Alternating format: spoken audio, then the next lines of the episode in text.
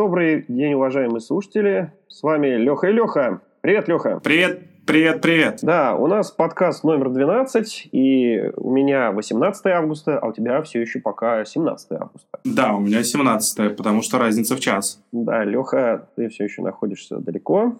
Но, тем не менее, это не мешает нам связаться и немного поговорить о технологиях. Для начала дисклеймер. Я, к сожалению, немножко приболел, поэтому голос у меня звучит как грол-вокал из... от солиста группы Sabaton. Вот. Но, тем не менее, я постараюсь четко рассказать, что у нас нового клевого, и с тобой, Леха, обсудить. Я еще забыл сказать, Мириан же в отпуске пока что. Я вот возвращаюсь из отпуска, а Мириан только уехал в отпуск, поэтому, наверное, у наших слушателей будет еще немножко времени ответить на предыдущий вопрос. Как ты считаешь? Да, да, думаю, там есть много вариантов, и можно ответить точнее. Так что да, есть немного времени, ну а мы пока зададим еще один вдогонку. Я начну с новостей Cloud Native приложений, и вышел, вышла новая версия буквально пару дней назад Enterprise пи кей эс с версии один пять, которая принесла много интересных изменений. Во-первых, самое основное – это поддержка контейнеров Windows. В одном из предыдущих подкастов мы рассказывали, что нового в разных версиях Kubernetes, и вот поддержка контейнеров Windows появилась сначала в Kubernetes, и теперь в бета-версии бета-поддержка контейнеров Windows появилась и в нашем пи кей эс, что дает новые возможности заказчикам в запуске Enterprise приложений, приложений мультисервисных, приложений Cloud Native, используя наши промышленные технологии, технологии от компании VMware.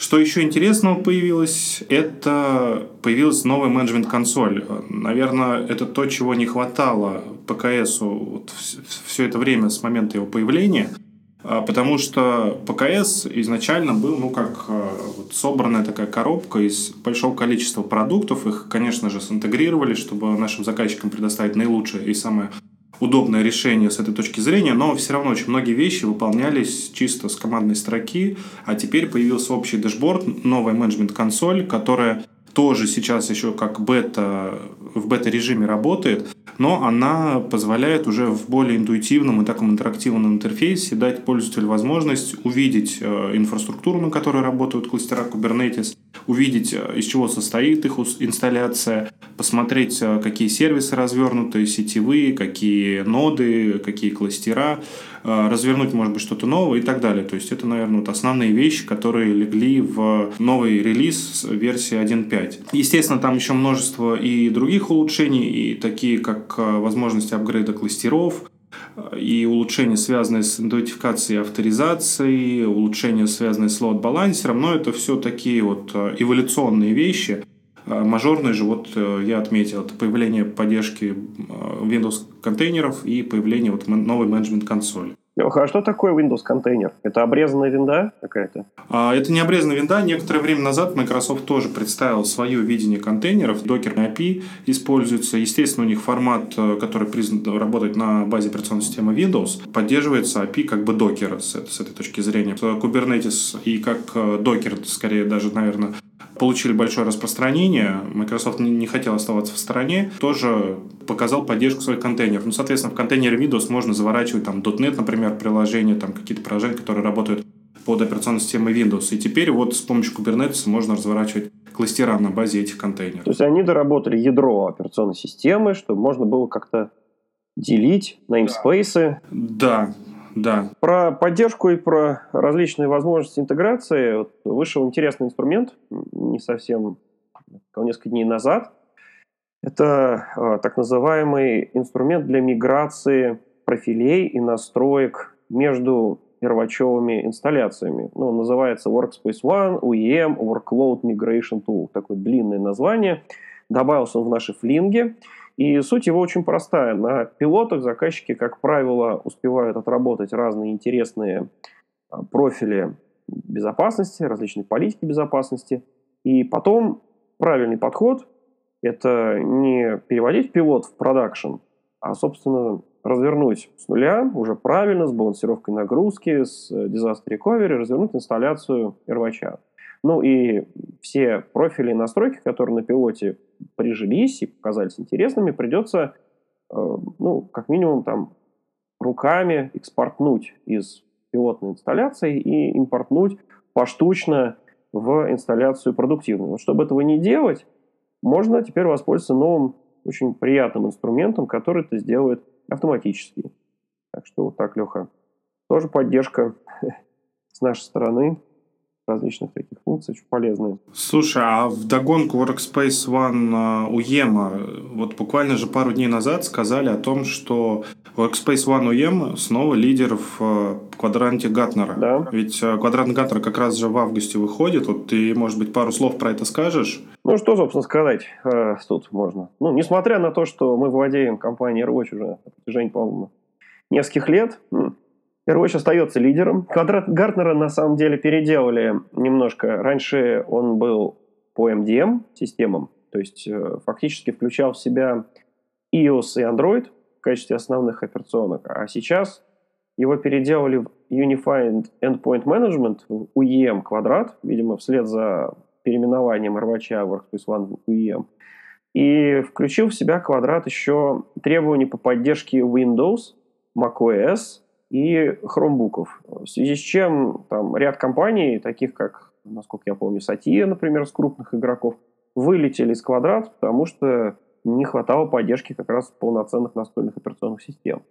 Вот. Ну, соответственно, мы эту тему очень активно развиваем, что поддержку macOS, что поддержку Windows-систем, и, естественно, очень активно занимаемся поддержкой iOS, которая скоро планирует обновиться до там, тринадцатой версии. Поддержку Android, конечно же, поэтому мы остаемся в лидерах в этом квадрате уже вот который год подряд. Хотя, конечно, нас тесно там преследуют Microsoft, ай би эм, но надо понимать, что обе компании, и Microsoft, и ай би эм, имеют только облачные решения, поэтому это такая конкуренция на поле облачных решений. А вот в on-premise получается, что там, можно убрать вот этих игроков с поля, и в квадрате останемся мы, да, Citrix и MobileIron, собственно. И там слушай, разрыв очень большой. Да, слушай, но на Dell Technology World Microsoft и VMware же анонсировали партнершип с точки зрения Workspace ONE ю и эм, Office триста шестьдесят пять, Intune, Azure эй ди. То есть, как бы Microsoft показала, что она признает Workspace ONE ю и эм как... Да.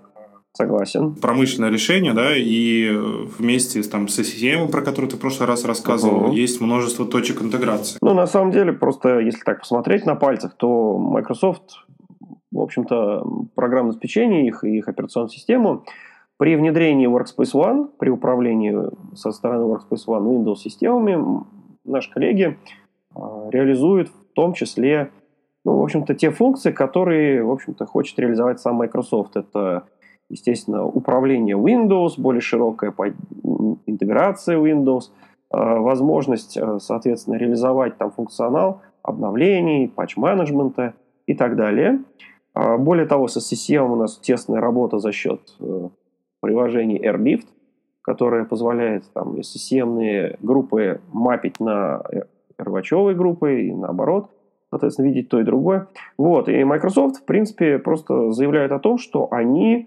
будут суппортить случаи, когда у заказчика в enrollment прописано одновременно эс си эм и AirWatch, или, в общем-то, когда прописан enrollment AirWatch, и что-то с системой случается, поддержка Microsoft готова разбираться с этой проблемой, а не говорить, что у вас там enrollment в чужую систему, и, пожалуйста, не трогайте нас, идите в техподдержку в январе. Вот, так что Microsoft признал и взял на суппорт фактически вот свои, свою операционную систему под нашим управлением. Вот что это значит. Что, конечно же, очень хорошо. Это да, же это очень, очень круто. круто. Это очень круто. И еще одна вот тоже новость, которую я увидел, пролетающую у нас в переписках, это о том, что с января две тысячи двадцатого года ю и эм перестанет поддерживать Windows семь. Ты что-нибудь про это слышал? Ну, скажем так, это давно назревало. У нас в России даже вообще нет заказчиков, которые, ну, о которых, по крайней мере, я знаю, которые использовали бы Windows семь с, вместе с первачом. Происходит это, по, на самом деле, потому, что под Windows семь там ограниченный функционал, в принципе, по управлению. И еще там есть недоработка со стороны операционной системы, которую закрыли только вот Windows восемь точка один. Недоработка заключается в том, что сертификат, который принимает операционная система, она принимает только с правами администратора при энроле и закрепляет этот сертификат, собственно, за администратором. То есть тот, тот соответственно, человек, учетная запись, который имеет права принять сертификат, принимает сертификат на себя. А вот в Windows десять и Windows восемь точка один появился так называемый Enroll on behalf of, то есть когда у нас приложение агент ставится с правами администратора, а вот сертификат закрепляется за другим пользователем, за фактически тем пользователем, который будет, собственно, потом систему эту и эксплуатировать. То есть, таким образом, у нас с Windows семь получается, что человек, который будет проходить Enroll, он должен вызвать к себе техническую поддержку. Техническая поддержка должна с правами администратора запустить инсталляцию и курировать, собственно, чтобы пользователь ничего не сделал в процессе, имея там админские права, курировать эту машинку всю дорогу. А вот в случае с Windows десять это не обязательно, то есть гораздо проще, в общем-то, внедрение вот, это, вот этого управления. Насколько я знаю, поддержка Windows семь связана, у и эм связана еще с тем, что сам Microsoft перестает поддерживать с января две тысячи двадцатого года Windows семь, потому что у них цикл разработки десять лет, и Windows семь вышла вот в две тысячи девятом году. Uh-huh. Соответственно, в две тысячи девятнадцатом заканчивается как бы цикл поддержки именно Windows семь с точки зрения Microsoft, ну и, соответственно, Но это все, тоже фактор. Кто на нее опирался. Это, да. это не основной фактор, Леха, потому что, например, мы до сих пор поддерживаем Windows си и, про который Microsoft уже ничего не помнит на протяжении многих-многих лет. Тем не менее, у нас очень много заказчиков, особенно из ритейла, которые используют устройства,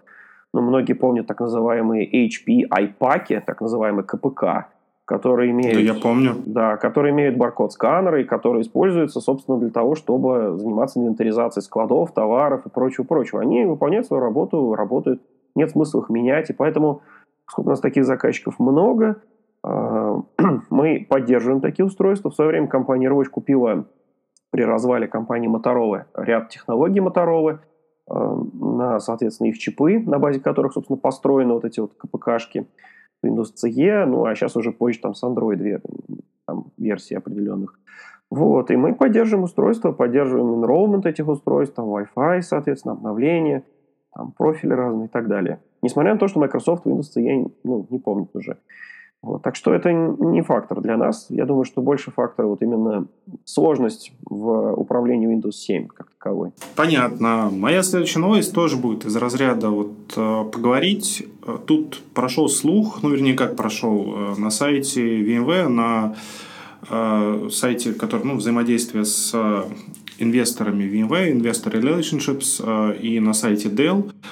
Был опубликован анонс о том, что компания Dell Technologies обсуждает с VMware возможное приобретение компании Pivotal. Так это же наши люди, то есть, собственно, работают а, с Pivotal. Слушай, э, и да, и нет. То есть компания Pivotal, ну, продукты компании Pivotal когда-то э, являлись продуктами компании VMware. Но в тот момент, не знаю, может быть, индустрия, может быть, компании VMware не были готовы к тому, что у компании VMware вот будет такая... такие продукты, которые организуют платформу для программных вычислений, то есть то, что сейчас Cloud Native Applications называется, то есть vFabric, наверное, слышал такое когда-то. Угу, конечно. У нас очень сейчас еще во многих продуктах используется, и вот это, помнишь, там несколько лет назад шутка э, ходит в стрингах, да, кодит на спринге, вот это все вот оттуда. Да, и вообще, да, да компания да. Pivotal организована была совместно компаниями VMware и и эм си, и более того, текущий си и о компании Pivotal – это Пол Морриц, это второй си и о компании VMware, который сменил, собственно, на посту си и о фаундера, то есть основателя компании VMware Дайан Грин, ну и сейчас вот у нас третий Пэт Гелсингер, я уже так немножко в историю отклонился. То есть родственные связи у компании Pivotal, компании VMware давние. Вот сейчас обсуждают как раз возможность слияния компании Pivotal и компании VMware. Не знаю, в каком-то виде, кто кого там выкупает. Это на самом деле достаточно интересная тема, потому что какое-то время назад, как я уже сказал, произошло вот как раз отделение вот этих продуктов, а теперь получается, что есть продукт для создания Cloud Native приложений, собственно, Pivotal Container Services, который в основном, наверное, разрабатывает компания VMware, а компания Pivotal какие-то некоторые там части доделывает. С другой стороны, под крылом компании Pivotal продукты такие, как Cloud Foundry, как Greenplum, как RabbitMQ, как Spring, собственно, фреймворк. GemFire еще, я помню, да, и GemFire. Этот сам Postgres у них свой. Ну да, и Postgres, он на самом деле это продукт, который был под vFabric, сейчас используется, наверное, в каждом первом продукте VMware, uh-huh. который использует Postgre. И RabbitMQ то же самое. Есть и open-source версия, есть версия, которая как промышленное изделие предоставляется, которая вот тоже входит в продукты компании Pivotal. Собственно, это на самом деле очень интересный анонс. Очень интересно посмотреть, даже как рынок реагирует. Компания, акции компании VMware упали, акции компании Pivotal резко выросли. Но вот что-то грядет. Что, я думаю, может быть, на VMworld объявят. Сейчас было заявлено намерение о вот таком, вернее, даже не намерение, а просто возможности, вот дискуссии обсуждаются, и в комиссию, наверное, по ценным бумагам, или как она там в Америке называется, там была подана заявка на рассмотрение, потому что, ну, такие большие компании, когда преобразуются, это всегда должно быть рассмотрено вот американскими вот правительственными компаниями. Вот, такая вот у меня интересная новость. Ну, посмотрим, что будет. Ждем, конечно. Да, VMworld, да, VMworld все ближе, все ближе и ближе, и как-то вот э, наружу прорываются, не знаю, анонсы, не анонсы, но достаточно много интересных вот таких вот каких-то технологических изменений на рынке, причем которые, возможно, могут достаточно сильно изменить индустрию. Э, ну и в том числе, я думаю, что пока лето, все готовятся к тому, чтобы осенью с новыми силами взяться за какие-то новые начинания и новые, может быть, там, продукты или новые решения. Ну, да. Слушай, ну, раз ты уже заговорил про громкие анонсы, я тогда пару слов, наверное, скажу про то, что вот осенью у нас еще планируется как раз выход ай о эс тринадцать, ну, и, в принципе, Apple там довольно-таки серьезные изменения собирается сделать в своей продуктовой линейке. Ну, и как это традиционно бывает, когда выходит новая версия операционной системы у iOS, то эй пи ай там очень сильно изменены. И, конечно же, наш там, агент, агент AirWatch, реагирует неадекватно на эту новую операционную систему. Ну и, в частности, была новость, которую не опубликовывали в интернете, а скорее разослали прямо по заказчикам, по всем, которые были замечены в активном использовании AirWatch Контейнера, нашего, ну, там, старого режима enrollment, о том, что AirWatch Контейнер не будет поддерживать ай о эс тринадцать. А конкретно воспринимать он будет при инсталляции на ай о эс тринадцать систему как jailbreakнутую, ну, это типовое совершенно поведение новой системы, когда там эй пи ай не весь какой и отличается от э, принятого там стандарта со стороны агента. Ну и, соответственно, кидать в случае, если внутри AirWatch там галочка установлена о том, чтобы защищаться от компромайсных устройств, ну, она установлена там по умолчанию, конечно же, кидать команду на Enterprise Wipe сразу же. Поэтому контейнер, можно сказать, что под ай о эс тринадцать не рабочий. И на сей раз в компании приняли решение, что, в общем-то, хватит тащить этот продукт, заточенный еще на старые приложения, на старый почтовый клиент Inbox, AirWatch, который был когда-то, на старый там, вариант, соответственно, Content Locker, например. И, в общем-то, пора этот продукт закрывать. Ну, не в жесткой форме, а фактически просто не чинить его под ай о эс тринадцать. Но сразу же, конечно, возник вопрос, а что взамен? Взамен представили пока очень, скажем так, общо, без деталей, представили, что будет новый режим у существующего агента, вернее, у приложения Intelligent Hub под iOS, который называется Registered Mode, и который будет позволять хабу делать некую легковесный вариант э, инициации. Ну, я не могу сказать слово enrollment, потому что как раз-таки контейнер, AirWatch контейнер enrollment не делал. Э, он просто позволял без инициации получить ряд услуг со стороны эм ди эм. И, видимо, хаб теперь тоже при инсталляции может работать без полноценной инициации или без инициации устройства, без enrollment вообще, и при этом представлять какие-то приложения, какие-то услуги. Но подробности мы, опять же, вот, наверное, узнаем на VMworld. Точно так же, как и все остальные интересные новости. Так что да, есть повод подождать. Да, да, посмотрим. Я на самом деле жду ай о эс тринадцать, но, видимо, не надо ставить сразу же на корпоративное устройство, потому что все мои данные сразу будут вайпнуты. Нет, Леш, но перед тем, как выпустить новую версию операционной системы, Apple выдает своим близким партнерам, таковых, собственно, два, это AirWatch и MobileIron, имеют близкое партнерство с Apple и получают заранее, сильно заранее бету, там, альфа версии операционной системы iOS. Ну и сейчас еще там iPadOS, соответственно, будет вторая такая мобильная система. И поэтому у коллег там сначала типично начинается паника, что ничего не работает, потом начинаются патчи, фиксы. И, в общем-то, за время там, до выхода системы обычно э, коллеги из разработки успевают полностью подготовить со своей стороны. Ну и сейчас уже э, на партнерском портале, например, на My Workspace ONE можно увидеть, там есть страница, э, которая видна там заказчикам-партнерам под названием «Подготовка к осени». И ай о эс тринадцать. И там огромный список того, что узнали от Apple, то есть что поменяется. И, в общем-то, наши, ну, можно сказать, контрмеры, что мы будем делать по этому поводу. Понятно, понятно. Так что можно наблюдать, можно наблюдать прямо в прямом эфире, можно сказать, как идет подготовка к новым версиям операционной системы. Интересно, вот это интересно, действительно.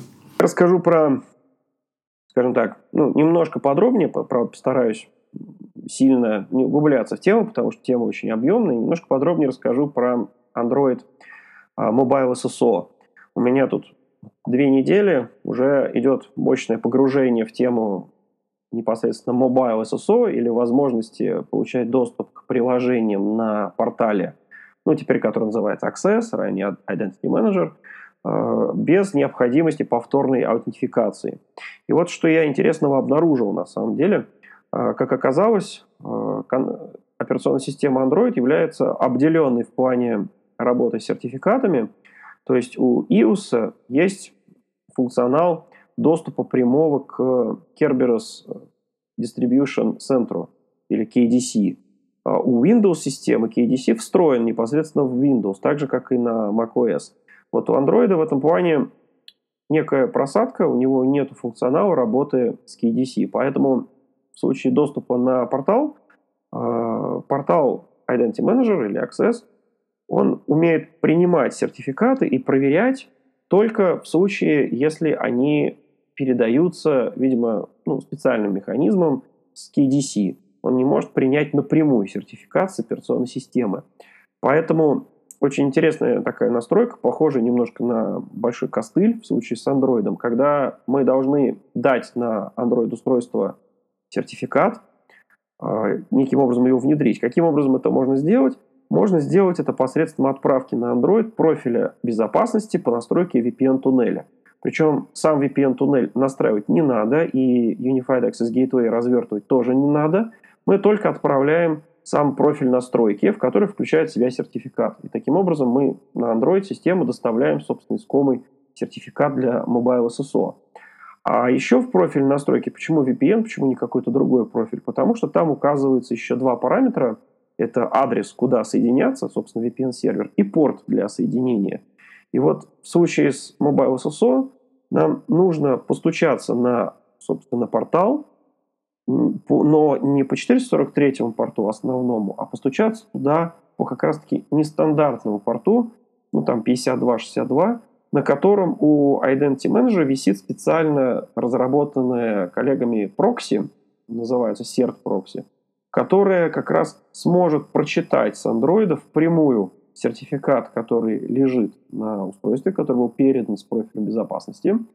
И дальше в оперативной памяти портала создается некая виртуальная директория, ну то есть там выделяется некое пространство, куда кладутся атрибуты этого сертификата, ну, такие как Subject Alternative Name, ю ю ай ди и прочие атрибуты. После чего делается форвард соединения, то есть это именно прокси-компонент, потому что он дальше форвардит соединение со стороны Android уже на четыреста сорок третий порт, на основной порт веб, собственно, сайта Identity Manager. И у Identity Manager включается компонент, который отвечает за то, что если устройство Android определяется, то Identity Manager знает о том, что атрибуты сертификата, которые нужно проверить, нужно проверять в собственной оперативной памяти благодаря серт-прокси, который доставил эти атрибуты вот в этот сегмент памяти. Таким образом, портал при проверке, он опять же напрямую сертификат не читает с устройства, а берет его, ну, собственно, уже у себя с его точки зрения. Вот. В то время как с Android непосредственно ну, идет само соединение. И таким образом производится Mobile эс эс о. Довольно-таки такая интересная, непрямая технология работы. И вот для того, чтобы ну, разобраться в настройке, там настройка весьма, я бы сказал, должна быть скрупулезно проведена по инструкции, потому что там много компонентов, особенно если это локальная инсталляция. В таком случае кей ди си, например, на Access портале нужно поднимать руками. И для этого нужно залезать по эс эс эйч на портал, включать этот сервис, настраивать его, настраивать Realm э, керберсный, с которым будет работа идти. И вот наши коллеги, которые образуют специальную команду для обучения, в первую очередь, сотрудников локальных офисов VMware, а также партнеров, команда Lifefire, они сделали курс, который называется Advanced Integrations, End-User Computing Advanced Integrations. Обновили его вот до как раз две тысячи девятнадцатого года, как они написали. И там очень подробно разбирают всевозможные варианты Mobile эс эс о. Я обратил внимание, что материал, который они преподают, открыт публично в виде, в общем-то, конспекта такого, который можно почитать вот по ссылке, которая будет приложена к подкасту. Там весьма интересно, и в том числе Android Mobile эс эс о там подробно рассматривается. Так что, если будет интересно, как это работает, как это настроить, потому что сама по себе технология довольно-таки уникальная, как реализовать эс эс о с мобильного устройства. Это непросто, это очень удобно при этом, когда это настроено. Мы это, этим активно, Леха, пользуемся, кстати. У нас в компании именно, собственно, такой метод с помощью фальшивого ви пи эн-туннеля используется.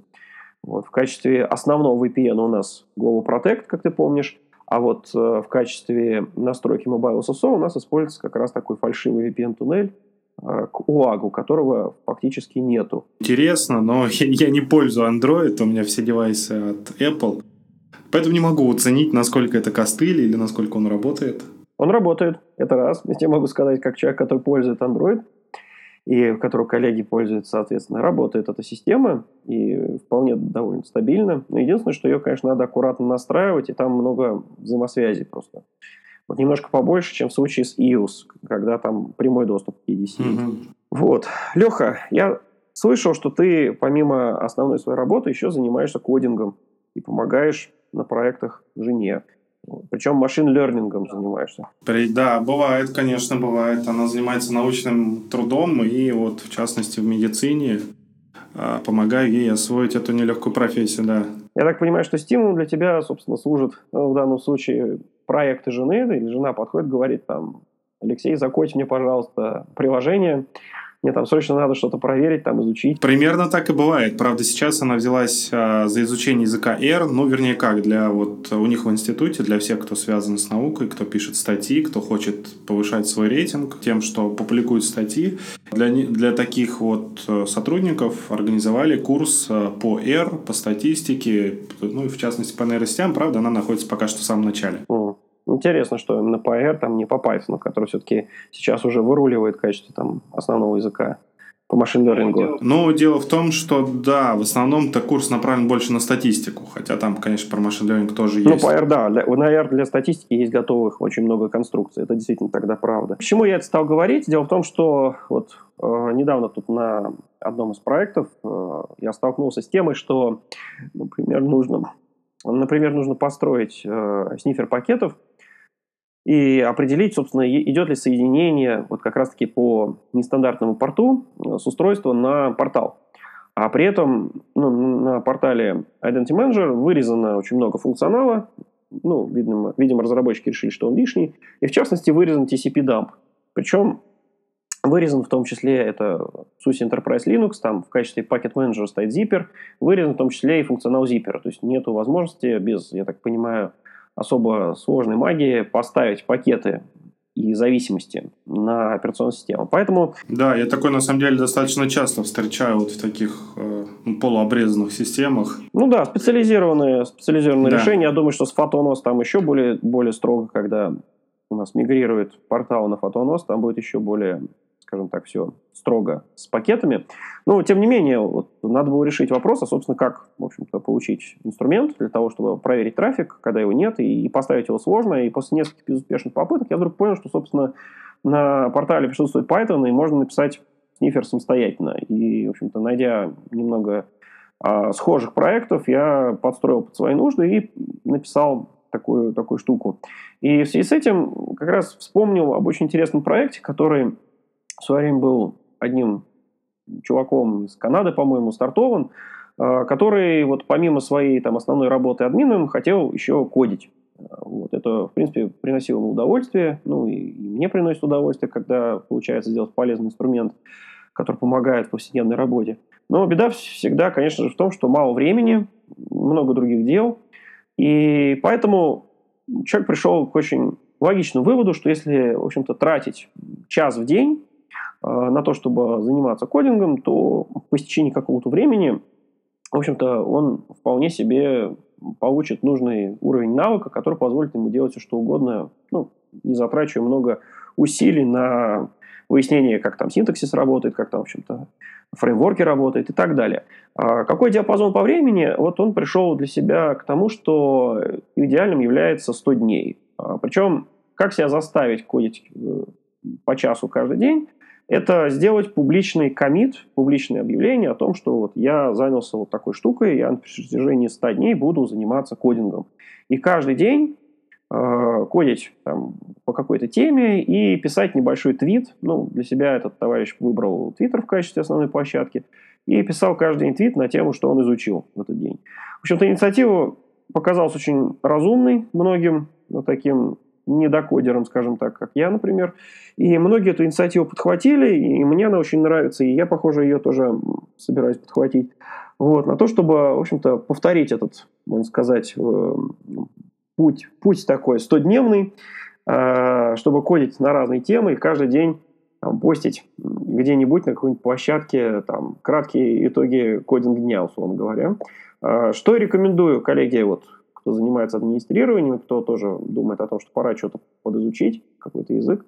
Я там ссылочку на сто Days of Code, так называемый проект, приложил. Посмотрите, довольно-таки интересный стимул, на самом деле, для того, чтобы приобщиться, так сказать, к программерским э, навыкам. Да, да, сейчас программирование очень популярная тема, и всех привлекают, даже людей, которые далеки от программирования, потому что, ну, за ай ти будущее в целом. Да, ну, на самом деле, полезно программировать не в вакууме, я бы сказал, а вот именно решать практически какие-то задачи. И в этом плане, конечно, там языки быстрые, скриптовые, э, такие как, в общем-то, Python, Ruby, JavaScript, вам Go какой-нибудь. Ну да, позволяют, в общем-то, быстро включиться в работу. Ну, для администратора я бы, конечно, здесь выделил Python, потому что там много очень библиотек встроенных, которые сразу же позволяют, например, там пропарсить файловую систему, быстренько там, соответственно, какие-то там сокеты открыть вебовые, там вот тот же снифер построить очень быстро и так далее. То есть это очень удобно, и не надо там искать какие-то специализированные варианты решения, а можно сконцентрироваться, собственно, на задаче, которую решаешь, то есть что надо сделать, вот, а не на, не о том, не на том, как это сделать. Вот, так что, да, очень, очень полезная штука. Ну а что, у нас осталась загадка? Загадка, да, Леха, давай. Загадка твоя на сей раз. Да. Нетривиальная, нетривиальная. От Мириана, мы, надеюсь, в следующий раз дождемся победителя предыдущего подкаста, а я пока задам вопрос. Ну, на самом деле, не совсем нетривиальная, просто в одном из разговоров, переписок нас с тобой, мне почему-то вспомнилось про ай ди эм и созрела, собственно, загадка. Теперь вопрос, дорогие наши подкастослушатели. Продукт какой компании, которую купила VMware, лег в основу Workspace ONE Access, до этого ви ай ди эм? Подумайте. И присылайте ваши версии. Подумайте, пишите. Сразу скажу, что это приобретение было достаточно давно. Да. Наверное, когда я, я еще не работал в VMware. Ну, осталось только всем узнать, когда же ты не работал в VMware. Но это секрет. Да нет, это не секретная информация. Ну все, давай завершаться. У меня уже практически настало восемнадцатое августа. А у меня настало время отправляться спать. Пока-пока. Пока-пока, до связи.